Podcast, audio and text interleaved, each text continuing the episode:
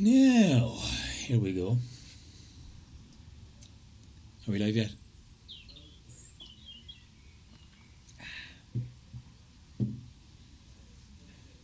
When I say now, I click the thing, and then there's a couple of seconds of delay. So yes. Well, yay. All right, well, now we are live, and welcome to another Candlelit Tales post show story chat. Today we are talking about uh, Son of Treon. So we're going to be hopefully joined by Oisin in a half an hour to chat about the music of this one. But this is an interesting well, it's a mad week. It's a beautiful sunny day outside. I hope you're able to get outside and walk around a little bit. Um, if you're near the seaside, I hope you can go for a swim. If you're not, that's all right. Hope you can just stare at the sun for a bit. Uh, we're going to be talking about this story in a couple of minutes. But first of all, Sorcha, this was a bit of a a mad week, wasn't it? Uh, yeah. I mean, I feel like every week is a bit of a mad week at the moment, to be honest. Like it's just all a bit weird. Um, well, I mean, this week we would have been in our schedule in our calendar for Candlelit Tales. We would have had we would have been ending uh, this weekend actually um, a kind of a little bit of a festival tour to kick off festival season, which is definitely not going to happen this year because that's not going to happen. So it just it, it, it, hit me last week. I was like, oh man, we were supposed to be going to a Féile na Bealtaine down in Dingle, followed by Galway Theatre Festival, followed by the Hill uh, at Uisneach, and Marty was going to have Marty Williams was going to or Marty um, Mulligan was going to have us up there and uh, telling stories and lighting the fire and that was going to be an amazing week and I was really looking forward to it and of course that's not happening but this week has been mad for a couple of other reasons. Because this morning Saturday um, the 9th of May there was a darkness into light uh, at sunrise and I was just seeing loads of beautiful pictures beautiful comments uh, raising money for Pieta House and raising money for uh, suicide awareness. And it's a great thing to be doing and I think everyone I know and certainly uh, has been touched in some way by suicide. So it's a fantastic thing for mental health and awareness to be to be raising money and looking at the dark and the light because we've just left the dark half of the year going into the light half of the year. That's another thing that happened on Tuesday night in the hill of Uisneach. Somebody lit the fire to spread around and everyone tried to light fires as well and have the kind of light heart of the year celebration in their own homes a little bit and I guess there was a little bit of sadness because the, one of the first businesses of of uh, of popular, um, I guess what's the word? I don't know. Uh, something that has been in people's minds this week. Bewley's uh, on Grafton Street in Dublin city centre has closed, and the only reason I mention it is because I was working there as a greeter, and I really enjoyed working there, and it brought me closer to Harry Clarke windows, the Jim Fitzpatrick amazing, beautiful window of Cruithin and one of Cuchullin's um, lovers, and it was was it Fionn I thought it was Cuchullins. Oh.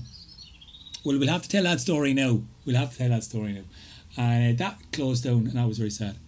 Uh, you know, but I'm asking people to help us find sources because we're going to be talking about sources and the difficulty of, of telling stories without multiple sources in a little bit. But um, yeah, this this week has been kind of a bit light and a bit dark. There's been light days and dark days, and I guess there's casualties in all of this. And one of the first businesses to show a casualty uh, or become a casualty of, of this whole COVID thing has been Bewley's. I'm sure there'll be many more. I'm sure we're, I know that we are struggling as artists and performers not to have gigs, and many others are as well. And it's a bit of a mad time and a mad week. But I guess there is light at the end of the tunnel.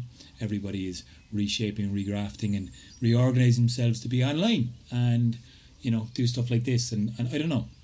I guess it's it's not all dark, it's not all pessimistic, and there's some light at the end of the tunnel. And when it's so sunny and full of summer, I kind of feel like, all right, you know what, it can't be all bad. Let's look at the positivity. Let's look at the good side of this. So that's my rant of week uh, weekly updates. That's it. That's it. Done. Okay, I'm done. You're done. cool. Cool. Cool. Cool. Cool. Cool. Uh, oh wait, wait. no, you're not. You I forgot, forgot to mention you wanted to say. You are the great thing the other amazing, heartwarming, kind of cry because I read it thing, which was the Relief funded campaign for the Navajo and Hopi families because they, they need it and they, they were a Native American tribe that needed a lot of help because they were basically just in the pits and needed some uh, serious Well, help for they've the been COVID hit particularly hard, as as a lot of marginalised communities have in the states uh, and around the world, and uh, the people of Ireland decided to repay a favour, uh, which was something quite touching. There's a monument to it down in Midleton. Um, the Choctaw people of of of uh, Native America uh, of of America sent 170 dollars in famine relief during the Gorta Mór, the Great Hunger, and uh, they didn't have any money to spare, and it was very sweet, and it was very touching, and they're being hit really, really hard by COVID, and so uh, there's a GoFundMe now, and a lot of Irish people are sending uh, relief to. I'm not sure why they're not sending relief to the Choctaw tribe. I'm not sure if there is an organization there to send relief to, or if this is some like dumbassery. But it's a beautiful thing. it's a beautiful. It's just Irish people getting very confused by the whole situation and not really sure which tribe it was that gave them money the first place. It doesn't matter. I don't know the if that's what it is. We're- we're answering calls. I don't know if that's what it is. I don't know if that's if that's true or not. But anyway, we are we are sending uh, Irish people are sending relief to the uh, Navajo and Hopi um, nations, which is just really nice. Because I was a little bit confused. It's like, oh, the Choctaw people gave us money, so we're giving money to Hopi. And... Wait a second, what? Wait, what? Uh, but anyway, that doesn't matter. It's, don't know. It's, the, it's, it's beautiful. Hopefully- hope you've donated. Hopefully, Uh, it's the thought that counts, has, and it's amazing. and hopefully, it's getting to the one of people who need it. Yeah, but one of the things I read was like that the people who set up this thing, this fundraiser, was because a lot of the older, the elders in the tribes still had the customs. They were the ones who had the language. They were the ones who had the stories and the belief systems, and they weren't necessarily being passed on. And so when one of the elders dies in a community, a library dies, and I was like blown away by that because I guess like I was just listening to Eddie Lenihan as well uh, during the week and talking about his source of collecting stories from the elders and how much there is and how much there just in, in, in yeah, a library. And we have a father who's probably going to be listening to this um, who has a library in his own brain and I don't know how many stories will go on with him when he like doesn't pass them on or write them down. Write them down Tony write a book. Anyway sorry. Um, slight uh, tangent, but I mean, like it was kind of beautiful to think that uh, the the source of their connection to their traditions was oral, an oral tradition that hasn't necessarily been passed down, but are, is been trying to keep, be kept alive. So anyway, I thought that was beautiful, and it was a nice light through the dark type thing, as this day kind of stands for. So, So- son of Treon, is the Now story we've that we're talking started. about. Now that we've we've, I know. Remember when we were like, let's not spend too long on it, and then it was ten minutes. Anyway, it's fine. I mean, I got excited. The whole Navajo thing was, you know, um, you know it, it's very emotional. I mean, this story is a bit emotional. Um, it's a topsy turvy one. We're, we're on the Fianna and we're talking about. We've been talking about the Fianna for a while, and this story crept up, and I wasn't sure if I wanted to tell it because it's mental, but I thought it might be a nice precursor to telling the Battle of Entry because it's it has a couple of little similarities to it, and it has this bad guy who's basically a giant cat, or he's a cat head and a, and a cat tail, giant cat, um, and cat head monsters come, come up in the Battle of Entry as well, and dog heads. But I guess to, to really briefly summarise the story, a woman comes in search of help from the Fianna, and Fionn sounds the door to Fiann when he hears that her husband or her, the man she's been cursed and bound to is Talc son of Treon, a giant cat with an army who's following her, and he helps her stand against him. Of course, most a, a thousand men die by Talc son of Treon. Eventually, they kill Talc son of Treon, the cat dude, and a few avenge cycles happen. Two, three more guys try and like avenge Talc son of and then his, the wife does, and there's a big lament, and it's all very sad until finally they win the battle. They uh, beat everyone off Ireland's shores, and they turn to the woman that started this whole thing, asking Fionn for uh, help, and she turns around and she dies, just like that. Yep. So, So we few- we had some interesting kind of conversations about this one because this was one that like it it as you say it's a bit of an emotional roller coaster and it goes through so many kind of mood changes that this is the kind of thing that works really really really well in a live show and um is something that we have a lot of fun with live because in a live performance it's really um it's kind of one of our things now at this point to really kind of handle those tone shifts and to kind of like go from funny to sad to exciting and like to to take people on that kind of journey.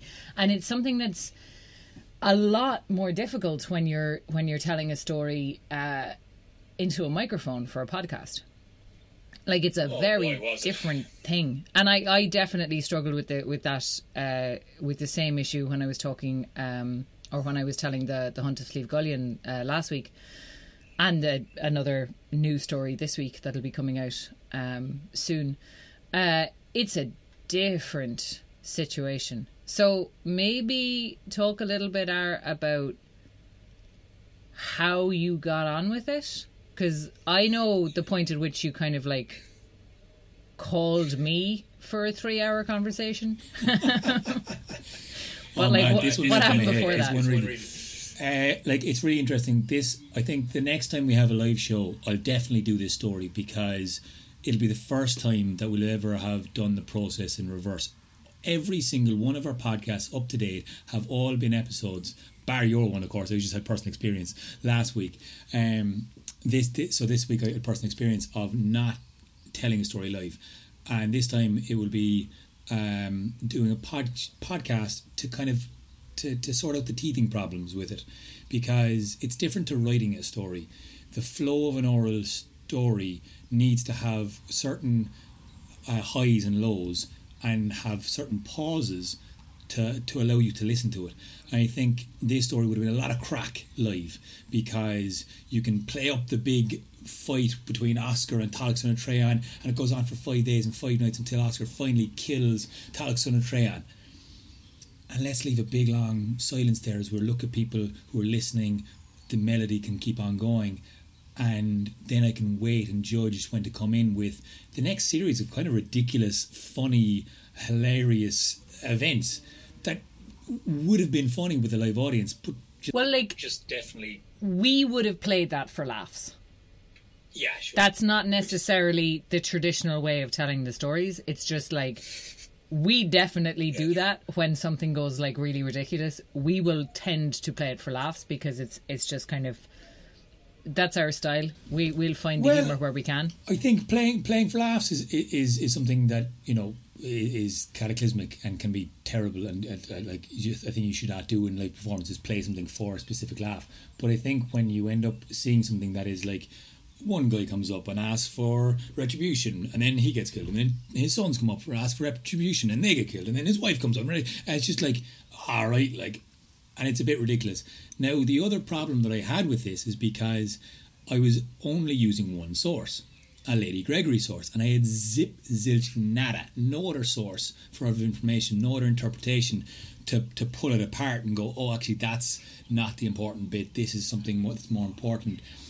Whereas she has so much information, it's kind of. I, recorded it three times and eventually I called you. Like, all right, I can't. I don't. I don't know what I'm. T- uh, what story I'm telling here, and I'm trying to tell five different stories in one go, and I had to pull it apart. And I guess we do this with the live shows anyway. You know, we pull it apart before in, in rehearsal in our in our, you know, um, community of how we do it, and and uh, and and then we finally get to a point where we can test it in a live audience, and then maybe the next time we do it, it's a bit tighter. And we go, oh, we actually needed to do that, or you give me that bit of feedback, or I give it to you, and then it works.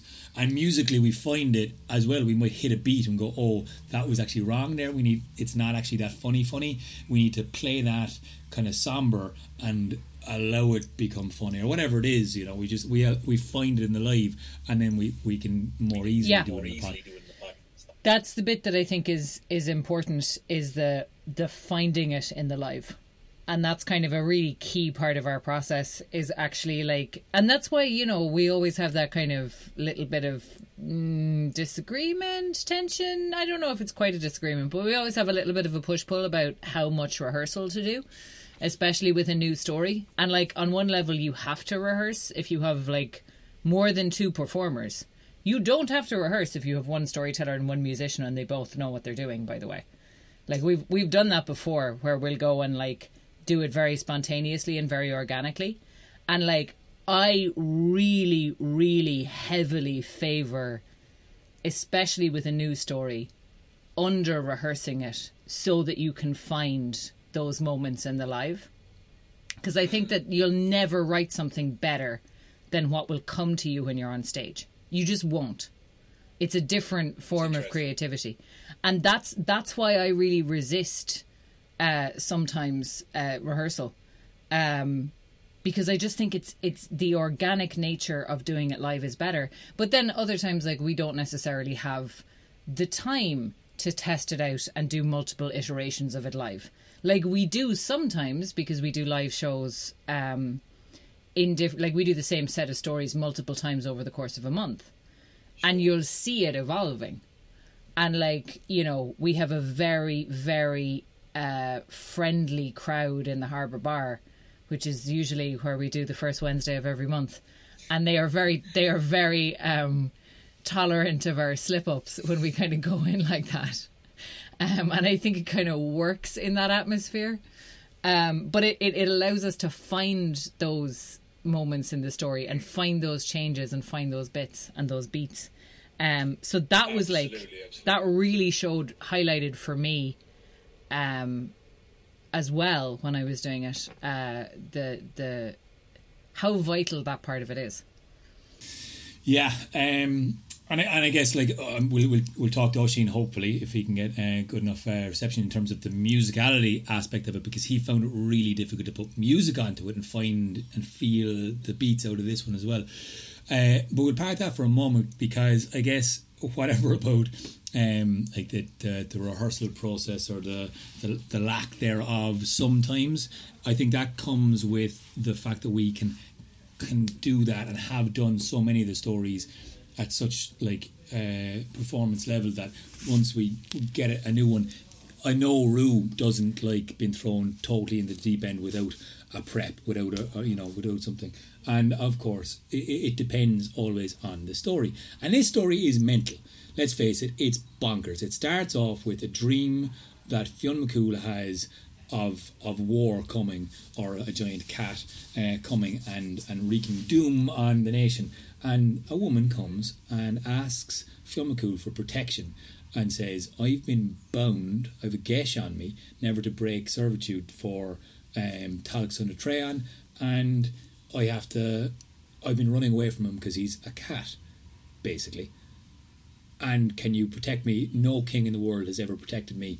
I'm asking you to save me from this monster. No, I didn't know what to make of that initially at all she wasn't under a geis in the original story. Sorry. That's yeah, sure. that's a that's a thing that we put in because like and this is I think a conversation kind of worth having a little bit about about Lady Gregory and uh, I don't think this is necessarily like her fault. I have huge time for the the work that she put in in collecting and collating these stories, but she was very much a product of her culture and her time. And that means that a lot of the time when you were working from her as a source, like the example I always think of is the, the story of um, Manya Morgore, where you get uh, Conchobar MacNessa kills one of Maeve's sons in single combat, and it gets about three pages of action. And later in the same story, Queen Maeve of Connacht kills, in succession, two of Conchobar MacNessa's sons, and it gets one line and like the way that women are marginalized in those stories is like it is profound and it is constant. And it actually makes some of the stories make less sense. And i think Talc son of Treon is one of them because there's two really important things that are like not really set up particularly well by lady gregory. The first is maybe not actually uh, a Lady Gregory problem. Maybe it's just you know people who are not very familiar with Irish mythology might be surprised to see that Grania is Fionn McCool's wife in this story. This is the same Grania who was running away from Fionn with Diarmid, and who was who is Diarmid O'Divna's widow. Uh, she marries Fionn McCool after Diarmid's death. That's what Grania does. Now we know that her daughter Echtach goes on to try and murder the man, but Grania forgives Fionn and marries him, which is interesting. That's, that's the thing that happens in Irish myth. Uh, the other thing is that in the Lady Gregory version, you don't get a geis. Uh, this woman is bound to a man called Talc, son of Treon, who she claims is a monster. But there's no real um, description of him being monstrous other than the fact that he's, you know, uh, got the head and tail of a cat. Um, and then at the end of the story, because I don't want to go too heavily into summarizing it either, because it's it's such a complicated story to summarize. We'll we'll just end up reiterating it all day. Yeah, Um, it's all good. At the end of the story, in the Lady Gregory version, she looks at the destruction and feels that it's her fault and dies of grief, which is a really common trope in Irish mythology, by the way. If you have a leftover woman at the end of the story and you don't know what to do with her, she just dies of grief. It just ties that loose end up. But when we were reading I mean, it, it also happens with fathers and with, with like the father of the the, the three sons of uh, Tuireann. They, they he just dies. Like it happens. With, like it's like oh left over. I'll just ah, they die of grief. It's all very sad. Yeah, yeah, yeah. No, it's not always women. It's just usually women. Um, yeah. Um, so she dies of grief at the end. Um, and yeah, that was definitely a bit that where we were talking about it, and I and it really struck me as being very kind of like the modern term being kind of victim blaming. Like here is a woman who is fleeing from a monstrous man who she's terrified of, and she asks everybody for help and protection, and uh, he's the one who comes after her and kills a thousand men. She's not responsible for his actions. So we decided in that con- in that three hour conversation to put a geis on her. Uh, because uh, geasa are another trope in Irish mythology that are, are kind of useful. But it was actually interesting to finally be on the receiving end of a oh hang on, there's a plot point here that doesn't make sense, so we need to make it make sense. And will we just use a geis? Yeah, like Yeah, exactly. that's what That's- that's what was done. You know, that's how it was done, and it was like oh. So she had a geis in her, and that's the that's that that makes perfect sense. If you break a geis, you evoke you invoke doom, and um, you call down whatever tyranny the, the planets you have on definitely you. said the wrong one in the podcast. Damn! I definitely said the wrong one in the podcast. yeah we we had a big long discussion about invoke versus evoke and what they both mean uh, the live stream cut out for a second there and i'm not quite sure what bit it cut out but just so people know we this will this will be going out as a podcast as well so if the video cuts out you can listen to the podcast version in a couple of days in case you missed anything sorry about that Yeah. Sorry, internet. Gerda for the murder. All right, well, okay, so t- tell me, um, it's, it's Tags and Trey, and she, she's running away from him, and all of a sudden we have this uh, great band of warriors, the Fianna, standing up against her, for her, you know, and a thousand men die straight away, and then in, in her reading, another thousand men are sent to Quid Macron on. I just, for simplicity, just kind of went, all right, let's just make it a thousand. But regardless, it was an interesting one, especially after kind of listening to Eddie Lenihan during the week where he t- kind of told a World War One story about a young fellow going off to war. I was just kind of reminded of how disposable young men are in these stories and how and like I know we say in the Fianna a third of them were band Fianna and there were there were women in the Fianna as well and it's important to remember it.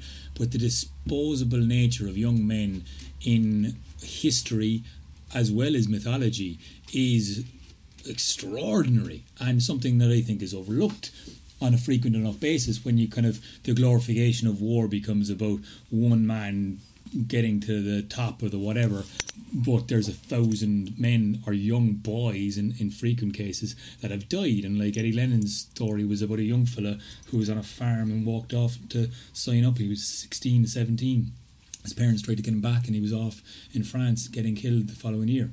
Like these tragedies of just young masculinity and, and the idea of joining the Fianna and being involved in this group, and just a thousand of them died. That was it.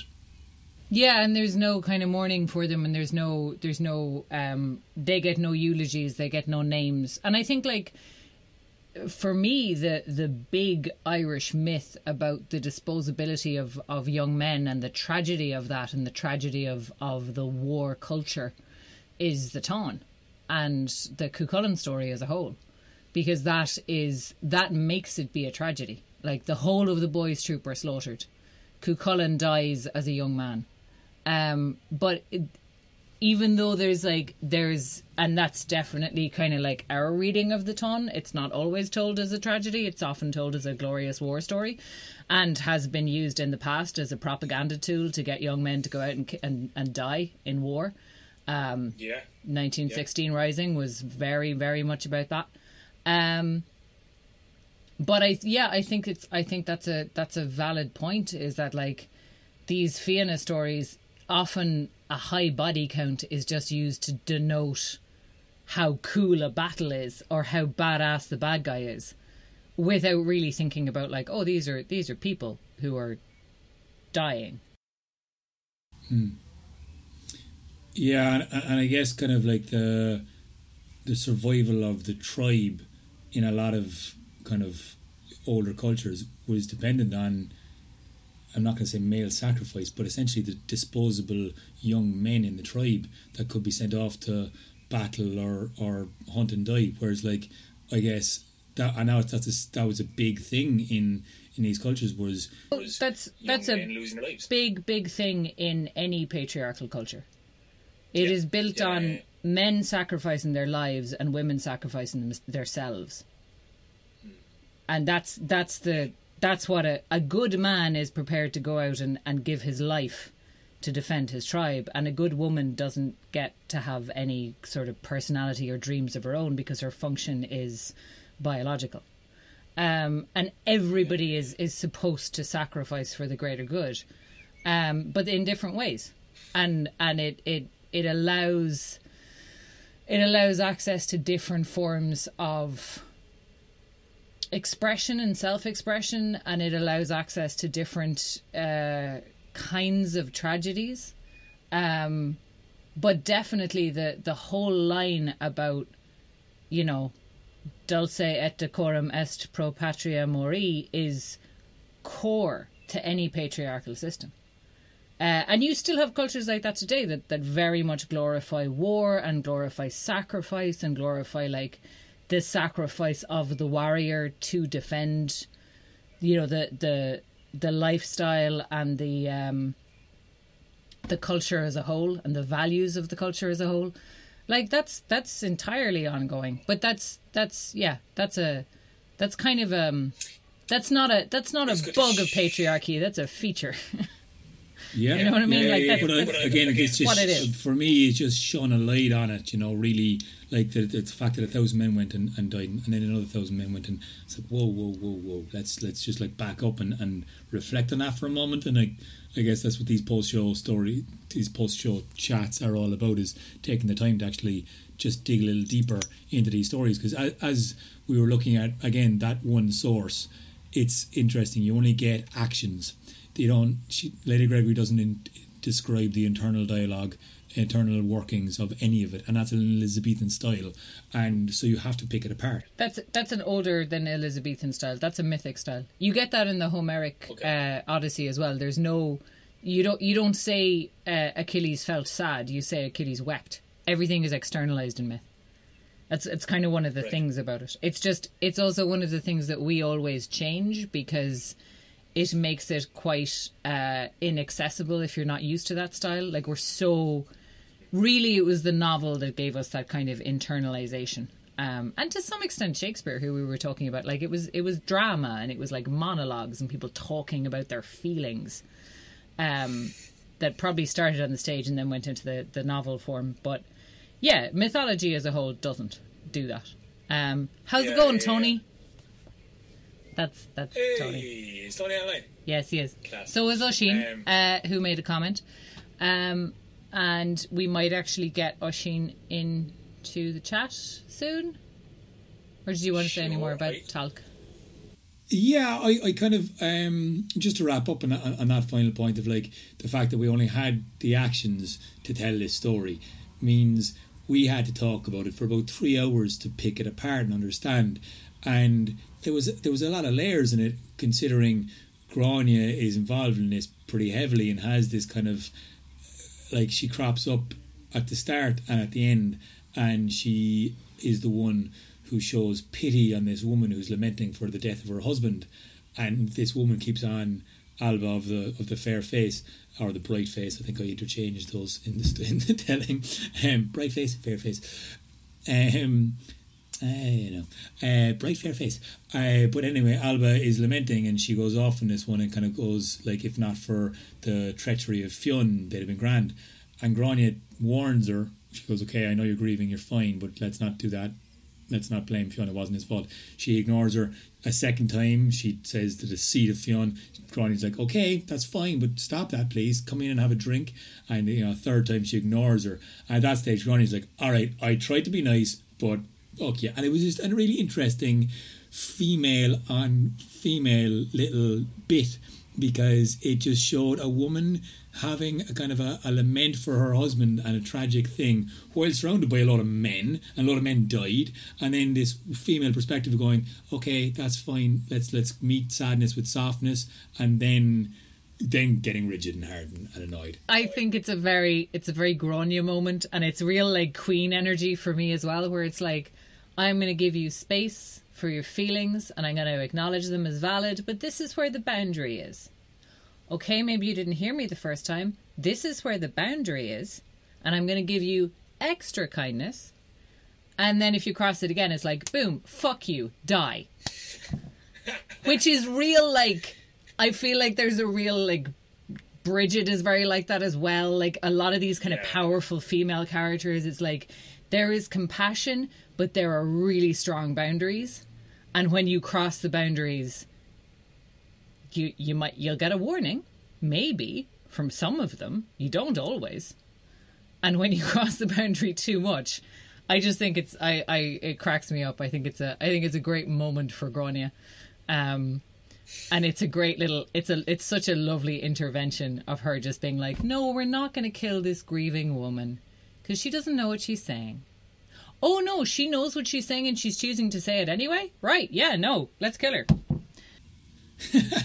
But it also gives her a lot of kind of uh, power, and like you said, a, a kind of a queen-like position because she's now married to Fionn, and to put her as the same character who's married to Diarmid is is just baffling until you kind of go into okay, they were both grieving for the death of Diarmid, and you kind of move on from that, and now, but she's a very strong character, and she's just referred to as this again doing character. She she does stuff, and she's by uh, Fionn's side but we don't quite understand the internal world for it. So it's kind of an interesting one to, to tease apart and go, what's going on with Grania? But i like grania i i i get grania she's she's yeah i get it And You don't I- need to tell I me. Never get women. I know. I think I think it is hilarious how how baffling you find Grania sometimes because it's just like to me I'm just like yeah no absolutely Hundred percent. Huh? Come again? cool. Cool. Explain Grania to me again. Uh, okay, so we're gonna move away from Talc, son of Treon now, and we're gonna bring Oisin Well, in, hopefully. We're to talk, Osh, talk to Oisin about Talk to Son of Treon and music Yes, and fair. why he found it so difficult to put music on it, and to hear from Oisin about music in general and what he does with the Candle Tales podcast and how it differs to the live shows. Okay, So I'm gonna If, uh, I'm gonna join him into the conversation here, and uh, it'll take a couple of minutes, so maybe keep saying what we're gonna talk to Oisin about. that's, uh, you literally blew my cover.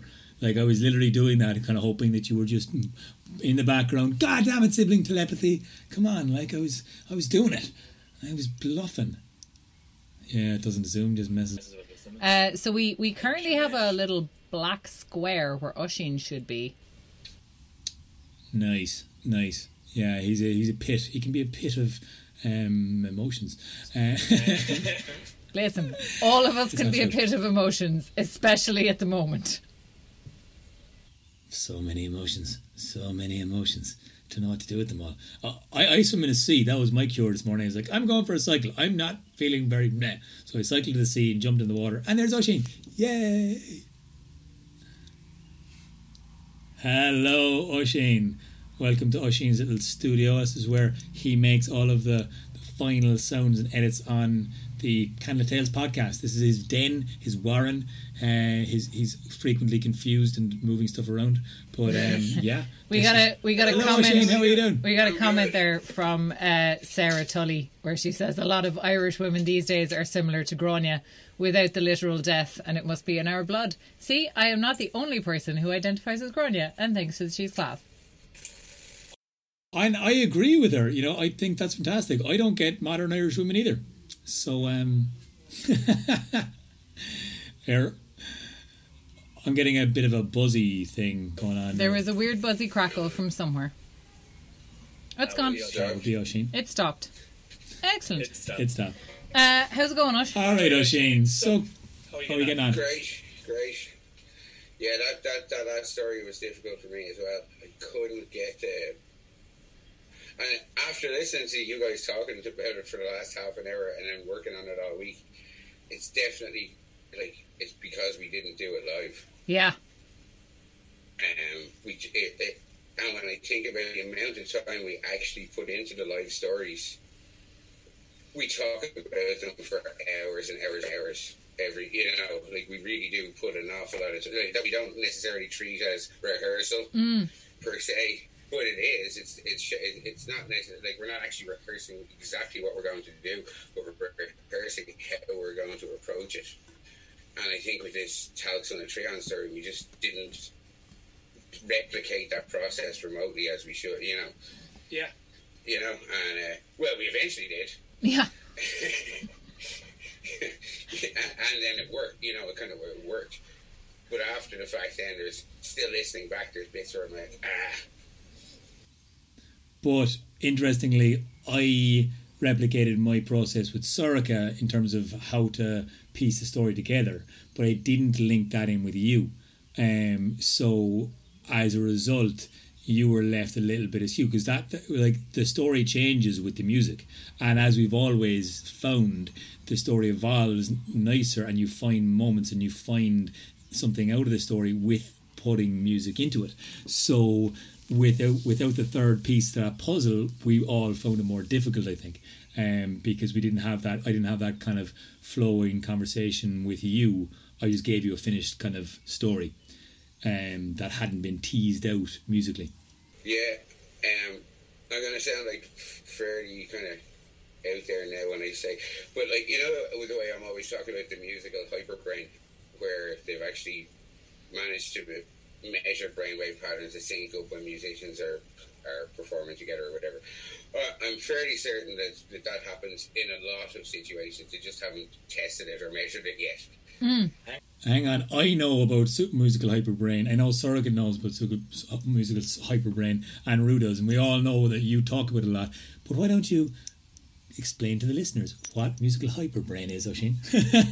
Okay, so a few years ago, um, I think it was Harvard did a study on the brainwave patterns of musicians performing, and they focused specifically. Uh, and the reason that they did this study was because, according to brain surgeons, that they can actually tell physically the difference between a musician's brain and another brain when they look at it post mortem.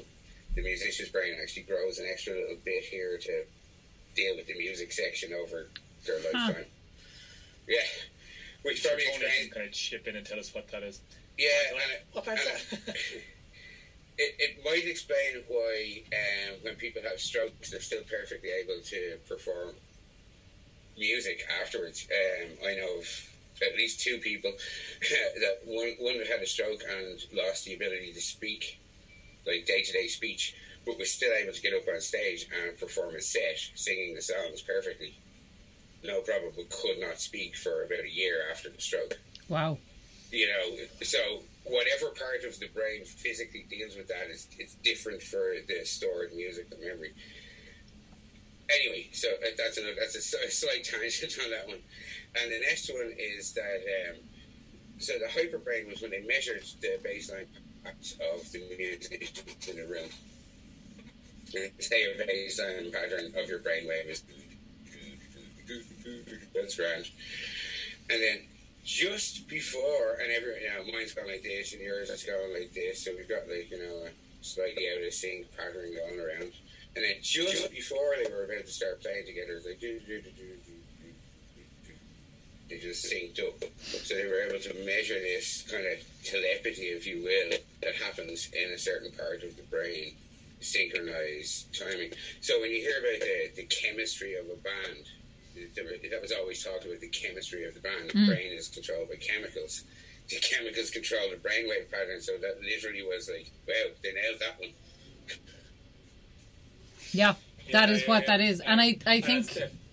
Sorry, um, I I think that definitely happens when we're all on stage together as well. Like I know it hasn't been measured. I know there have been studies measuring um storytellers and and people listening to stories and how they will get the same like uh, the visual parts of the brain will light up if a storyteller is describing a visual scene and if a storyteller is describing a physical action the physical part of the brain of the listener will light up. So like there's all kinds of really interesting neurological slash telepathic things going on when you're storytelling and then when you bring in the the musical side of that as well I think it all synchronizes into something really interesting. And you're right, actually. What I what I what I call rehearsal and don't like is running things and practicing them. Whereas what also is rehearsal as per performance, yeah, yeah, yeah. as you're going to do it in a performance. Whereas what also is part of the rehearsal process that actually we do need to keep doing in in uh, in this situation is the conversations that we have about the stories and about the music Yeah, and I guess you just reminded me there of um, a, a, direction I was given when I was in college by Rob McFeely of Fregoli Theatre Company. Go on, Rob. But uh, and I told you this, Oisin, before, but like as an actor, as a performer, if you're describing something, uh, if you see it, the audience will see it you know but you have to visualize it first. And then and then they can jump in on your wavelength. And if you can see the ocean with the beautiful sun streaking across it with like going straight towards it you're sitting on a rock looking at it then they can see it too you know? But like you have to see it first. And that's the only way you can do it. And then and then yeah? Which that's actually yeah. And um, we were we were speaking about this yesterday I think and that's eventually what I had to do when I was uh, listening to the story and putting the music to it was sit there and visualize sitting in the harbour with a crowd and picture how they'd react to this whole thing going on because I just I quit, normally when I put the music to it it's, it's a start to finish. So I, I, will work it out I listen to the story a few times and then I'll kind of I'll play it as one track so if it's a 15 minute story, I'll, I'll play a 15 minute track under it. And there's usually, you know, it's not obviously 100% bang on or whatever, but it's there. And I leave those little bits in because otherwise it'd just sound like generated. Mm. Um, but for this one, I I kind of changed the, the, rhythm as well because I did it more like um, because it was a really bizarre tone story. I felt like it had a really bizarre rhythm to it. It was like, you know, just not. It wasn't as jaunty. Like when I heard the story first, I got I was like, yeah, feel the story, yeah, Oscar, yeah, yeah. Yeah, yeah, yeah, yeah. Then it just it falls into it. Yeah, it fell into it's just getting sad and sad and sad, and it's a mad story. But like that's again, that's where like the live thing would have brought it to all right let's take the piss out of it but it was just it be, without that feedback and weird enough without like if you and i had been in the room together i'd have gone okay we can't go into the ah we need to have something brighter here or whatever but when you're just sitting there with a recorder trying to get it through and and and pick it so that it'll be listening to, and there's a lot of detail. I don't know. It, it was a different different process, but I guess in terms of all of all of the podcasts, because we, we've released some live uh, recordings of our live shows as podcasts, and we still actually haven't really heard much feedback from people other than "Hey, we love it." Um, but what's your interpretation of the difference between doing a live show with live music, even if it's just one musician or a number of, uh, compared to the podcast musical scoring, and what how what's the big difference for you in that? Um, the big difference for me is that I really have to. Like, I find the live shows a lot of fun. I really, they're very interactive. Um, and especially when we started to do the weekly ones, we really started to have a lot of fun with them because we had a, we had a set, and it, and and then kind of turned into the like, okay, so how do you want to tell this story this time? So it's like, okay, are we going to tell it happy? Are we going to tell it sad? Are we going to tell it fighty? Are we going to tell it serious? And as a, uh, and for putting the music to it, I have a kind of a library of stuff that I can pick from, and you can just float in and out of it. And we're looking at each other always. There's hand signals, there's gestures, there's a whole load of kind of stagecrafty things that are are almost subliminal to us now. Um, and of course, then there's the feedback that you get from the people in the room. So I can see if, if something that I'm doing, I, I you can tell straight away if you play something for a story, and you know if you can see five people start to kind of nod their head or tap their foot or something, and you're like, okay, cool, this is a floaty, so everyone's getting into this. Or you can see if people are just kind of, you know, okay, hang on, quickly change that into something else. It's not, it's not working.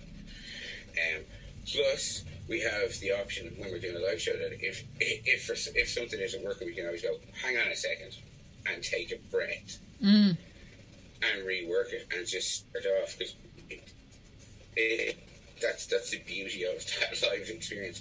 But with the podcast, I also try to make it a lot more understated, and it, it's just literally I'm trying to follow the tone of the story with a with a pulse.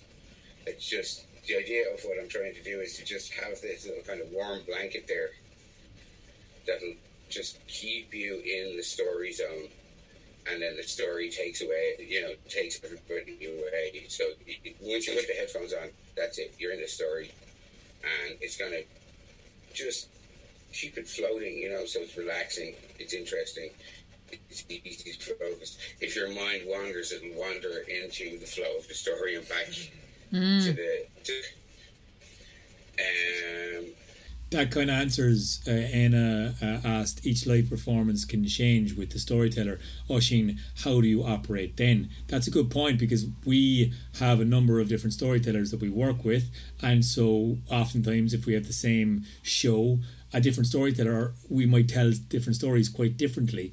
So, how do you find you operate then? We tell the same story differently as well. Sorry.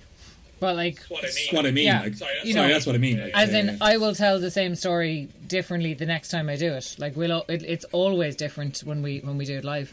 Uh, sorry, Ash, I cut across there. Go. Um, I was just going to say that. um, but in terms of different storytellers and styles, um, each storyteller tends to have their own preferred type of rhythm. Uh, and a lot of the story are their and their own kind of flow. So I just oh uh, like because we've been doing it for a while, like we we just know which ones suit which people. And then for vocal tones, it's uh, just a simple enough key change. You know, don't play anything that's going to conflict with the voice, so that the the, the, the storyteller's voice is kept clear and the signal. That's the main thing that I do. Yeah, yeah.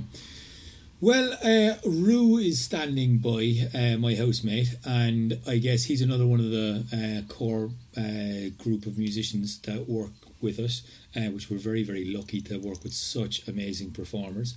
Uh, I know you live with Audrey Trainer, the other, uh, the fiddle player of Candle Tales, or you know, the fiddle player of numerous other uh, extravagant, amazing things that she does. Um, and we've been lucky to work with some amazing musicians. And when the music is too confusing or too uh, elaborate, it tends to distract from the story. So in podcast, it seems to have gotten simpler and simpler. And like you said, I love that little blanket idea, just to leave a little blanket to kind of hold the story.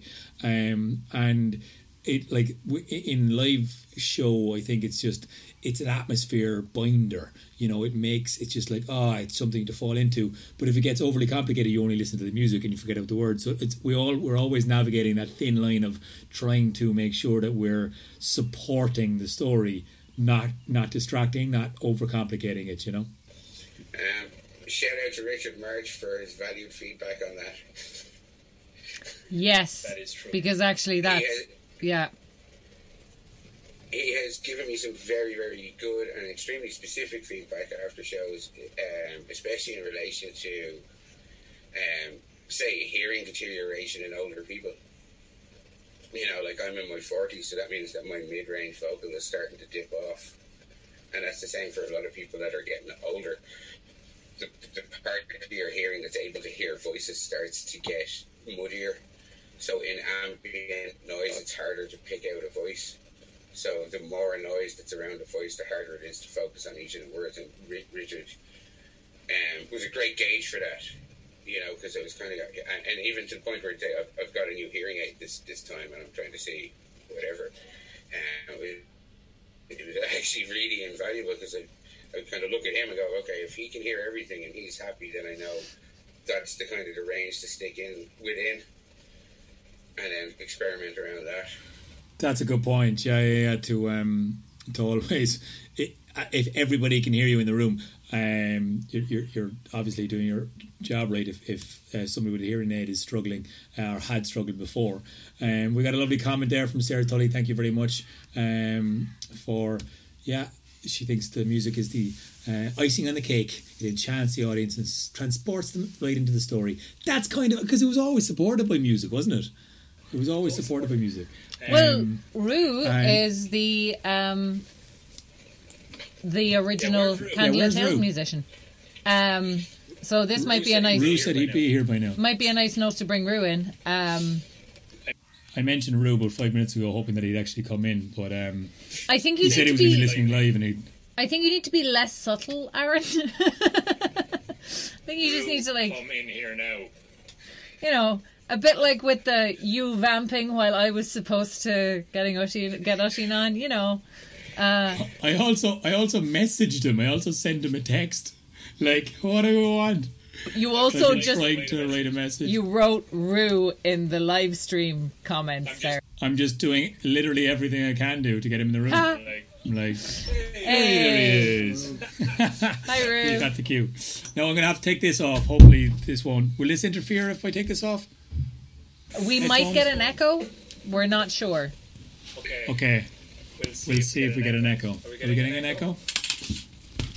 Uh, well, I don't know. Are we? Uh, well, Does anyone hear an echo? I don't know. Are I don't know. Are we? echo? Can you hear it? Can you hear an echo? Um, it sounds okay. Sounds alright. Sounds okay. sounds okay to me. Oh. Um, Sounds okay. Hi, how's, hi, How's it going? Hi, people. So, Rue, you were listening to us there. Yep. Uh, as the first uh, Candle Tales musician, uh, you jumped in pretty quickly into being just The second ever show. the second ever show. um, You did your first show with no music and then not since. and it was literally the worst. It was the worst. It was all I could hear was Yeah. silence. you had no point of Aaron reference. hated it. I hated it. I hated You it. always hate silence. I don't like silence. It freaks me out. It freaks me out.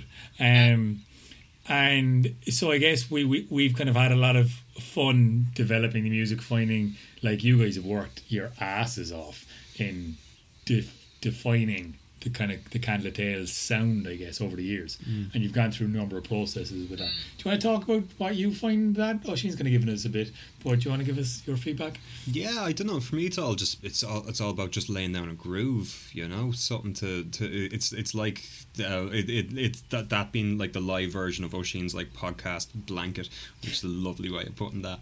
It is. Um, but like yeah, it's just it's it's just it's just a groove and a tone. For me. You know, like um, it's something for the story to sit on top of, um, and keep it trucking along.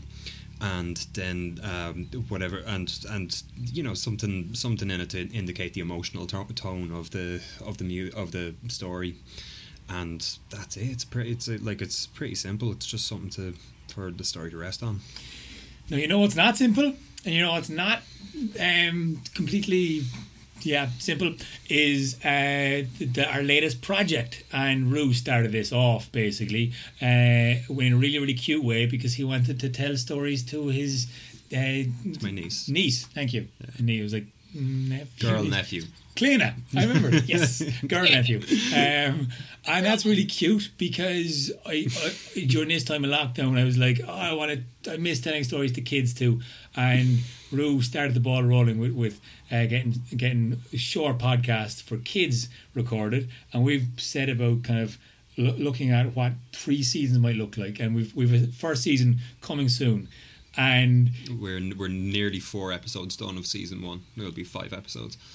Of Candlelit Tales stories for kids, specifically for kids. No death, no mm, sexual innuendos, which we left that at the door. Some dark, dark undertones, but they're subtle. they're subtle, they're subtle, but also no swearing. That's important. Um, we're YouTube regulations. Um, and Rue has just found out a whole world of foley sounds.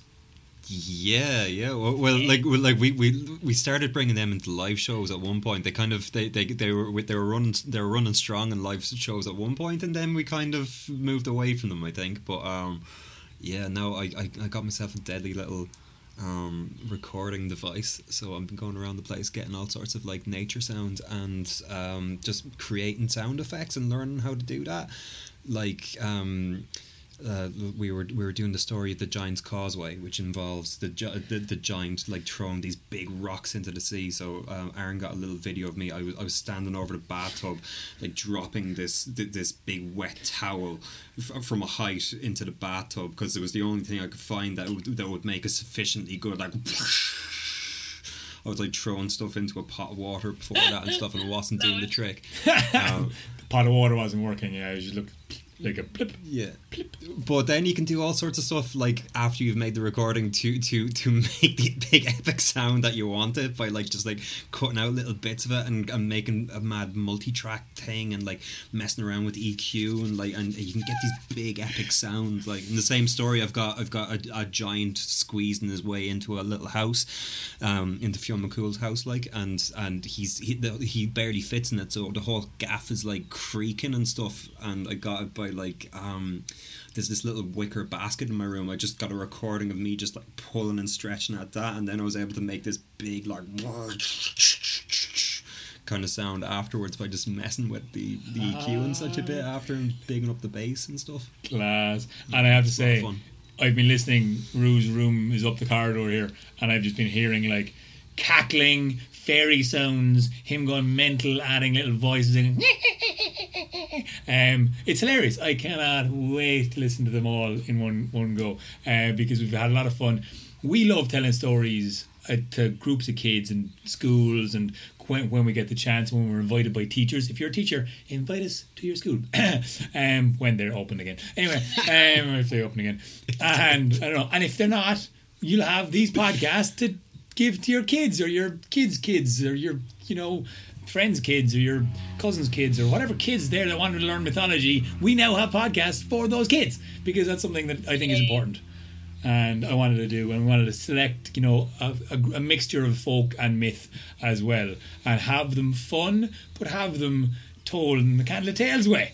Uh, so that's that's exciting and uh, also a, a new kind of a project. So sorry again Uh, we have a question, another question from Elna, um, asking you and me, Aaron. Aaron and Sorcha, would you find you have to change with the music, or is it the music change first? I mean, in a live performance. okay Rue answer that question Uh, I would say it's two way dynamic. Um, that like the, the, like uh, oft, often it goes like the storyteller will get all mystical in a moment and just uh, do this and uh, and the music will come down. But uh, but like uh, also like the other way happens too. Just like I, I I'd like Aaron just to, to like wished a little bit. Now I'm gonna take this down and like this this automatic effect of like oh. Yeah. Or if he wants I'm me to gonna- I'm drum it up and dum da dum da dum da dum da dum. like- Yeah. Oh, Shane? Yeah, I remember at the very start when I was chatting to Rue about the music, he was like, "Oh, it's great. Aaron's like a marionette. Yeah, yeah, yeah, yeah. It's just like Watch this." play really loudly, and he's giving, he's up to ten, and the bulls and the. Speed up, on, speed up, speed up. Uh, yeah, well, Derek, Derek, any one of our uh, other musicians that used to play with us, uh, he used to say that as well. Uh, of like just, and it would be a case of like, oh, you know, if I wanted something to kind of be louder or be quieter, you can just do that with your hands. But similarly, like if you get a drive from the music, all of a sudden that instantly jumps you into something. And really weirdly, one of the first live performances in Stag's Head that we were listening back to it and Dar- and it was a beautiful flow. It was like just just we were all in flow. We were completely everything that was coming out of my mouth was in harmony and rhyme and in sequence with the music that was ebbing and flowing perfectly and it was just all lovely until We're not all in flow right now because that cut out. oh no. Well anyway that's ironic because what I was about to say was Dara hit a bum note and like a microsecond later I tripped on a word. But he knew that he hit the bum note first and then like before I even heard it I I tripped on a word I was just like again that's that kind of synchronicity thing that you're on about Oisin And I remember, I remember Yeah, the the uh, the rehearsal. I think it was for the. I'm pretty sure it was for Shadows of the Dawn, where I nearly had a nervous breakdown because, um, you guys were trying to get me to end a sentence at the end of a bar, and I didn't know. I, I And was I didn't Like, know. it was like so weird. I was thinking about that earlier on today. That's the I always remember that as the day that the Haggertys had too much sugar. it was the day um, that the Haggertys had too much sugar. the and these day were going mental. We were all in the big weird buzz. You were the and then one we who tried to get decided used to you that. were and no. freaked out. Decided It you was were- hilarious. sugar is a dangerous thing and should be eaten with you know a prep, appropriate uh, responsible awareness Somebody gave us we, we brought in an Easter egg and then someone brought in chocolate cake and then there was yeah, we had too much sugar. Um Haggerty's can't handle sugar, it's a thing. Um Oh, I blanked that one. do you remember that one? yeah. That was the boomy room. Yes. Yes. And I just That like help. I do remember that being a conversation about like, you know, just just counting while you're talking. I can't count at the best of times. Uh, certainly not while I'm talking. And and like landing at the end of the sentence. And actually it was Oisin said to me afterwards, You do that anyway. We're just trying to get you to make sure that you do it this time. And I realized that I'm definitely like I'm definitely influenced by the music as long as I don't think about it. Because if I think about it, it's like a centipede trying to count its legs, and I will just trip over and completely mess it up. Um, but yeah, if I don't think about it, it's great. Oisin, That's a, a really good point, actually, is the thinking about it and not thinking about it. I'm rarely thinking about it when we're performing. When we're actually in a story, I'm not thinking about it. We and it, I know, like, generally speaking, for music, you should have it rehearsed. And like, if I'm doing any music stuff, like songs or whatever, that's like muscle memory. You know, uh, I practice them over and over again, and it's muscle memory. And and for that reason, I'm not thinking about it. But with the storytelling, it's it's muscle memory for whatever progressions I'm playing, but the actual floating and everything else, that's dynamic. So it's it's not thinking, and if you think, that's where you hit the bum note. If so, you know, if I start what I'm doing, I'll start seizing up, and then that'll float out, and it's the uneasiness. It's like that thing where you know when we listen back to stuff and we're like. Oh, yeah. Well, I don't know if anyone else would pick up on what that is. And certainly you always say it really well. It's like they may not specifically know what's wrong, but they'll know something's out. Yeah. You know, something slightly out of like if it's a buzz or something slightly out or something slightly out of time. You may not listen to all of it unless you actually knew what it was supposed to sound like. And how could anyone know what that's supposed to be like? Because we don't even know most of the time at the start. Um, just, it's just a flutter. Um, yeah, and hello to Celia Ham who says, uh, well, I would suspect that when you're on stage, the sync between the fabulous music and the stories has a fantastic effect. And it certainly lulls me into being able to tell a story better. I really struggle telling the stories in podcast, and it's become work. Like, it, it feels like work getting it done now. Work I enjoy still, but still work, you know, like, because it's less fun. It's less crack. Like the live shows are just so enjoyable, and they're because we're you know we're we're putting into practice all of that previously rehearsed stuff that we've put together and, and our own synchronicity and the fact that we've been working together on these things for years now and have gotten very good at reading each other and knowing the signs and having the dip and having the uh, the lift or whatever it is like it's just we've got we've built that rapport up now. And without that in the podcast it's really kind of uh and so that's why i'm really enjoying from home now working with rue on his kid stories because we're kind of recreating that from home a little bit and having a lot of fun. And, and the fact that rue has also figured out how to make crowd sounds with like Oh yeah, they're fun. oh my god they're so much fun Yeah.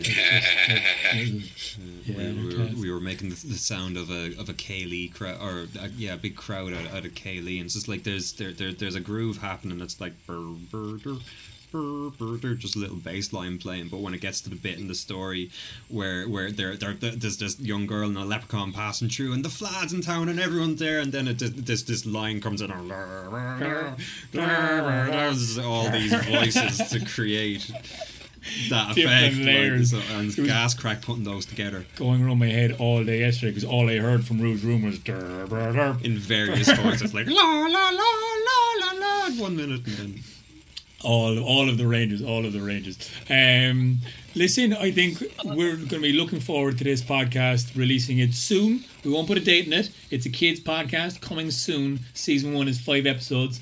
And we'll have some interesting stuff to go along with that. Uh, Pamela, I love the podcast. Thank you very much for listening. But would love to catch you live one day. I bet it's a great time. I cannot wait to see you at a show, Pamela. I hope you make it. I hope we're able to have a live show soon, that we can all be in a room together. We are being hit by no gigs, so no crack. Everyone is having lockdown and not being able to have the live shows. Every musician, every performer is experiencing that, and that's a bit of a, a dose, and we're all a bit sad about it. Uh, but it is the light half of the year. It's it's beautiful day outside here anyway. I hope it is for you too. I hope you're able to go outside and enjoy yourself. I hope Bealtaine will you'll be able to embrace Bealtaine your own special way. And we'll be having live shows soon, someday. And we'll be chatting to you very soon. And I guess the last thing to say, Sorcha.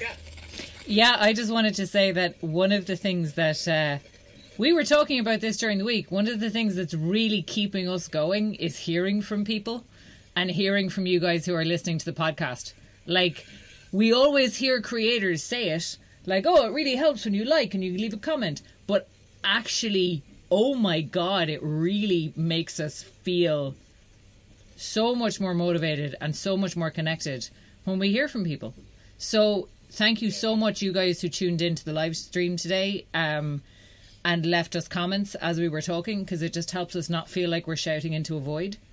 And thank you so much to everybody who's listening to the podcast and like responding to the podcast, because it's it's like that audience feedback. It's it's a little time delayed, but it's it's still there. It means that there's still a connection going, and I I, I love it and I appreciate it a lot. So thank you guys who uh, who respond and comment.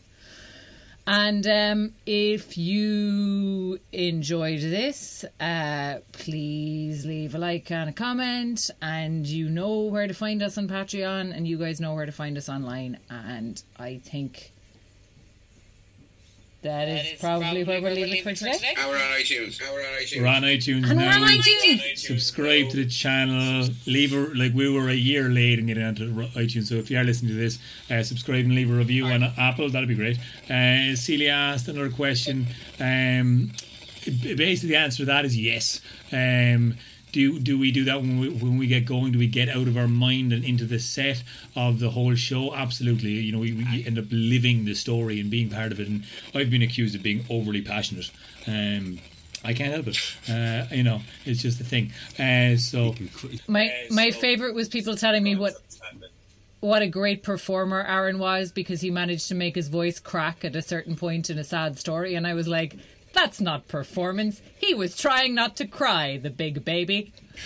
I'm a great performer. Okay, I'm an actor. I perform. the acting Yeah, the acting bit was him being able to talk. You whipped mythically. yeah, he wept mythically. Yeah, yeah, yeah. No, and I, nice. as I've always said, these these stories are, are a way of a bit of a cathartic release, and a, and a lot of it is just like getting into it and yeah, forgetting all the other stuff. So, hopefully, you're uh, safe, you're sound, you're keeping healthy, and you're uh, still in some way social distancing, but connecting nonetheless with others around you. So. Uh, Lots of love from the Candlelit Tales team. It's the first time all of us have been together like this. So this is Yeah, and thanks guys for joining. yeah. Thanks for listening, guys. Salon. Fine.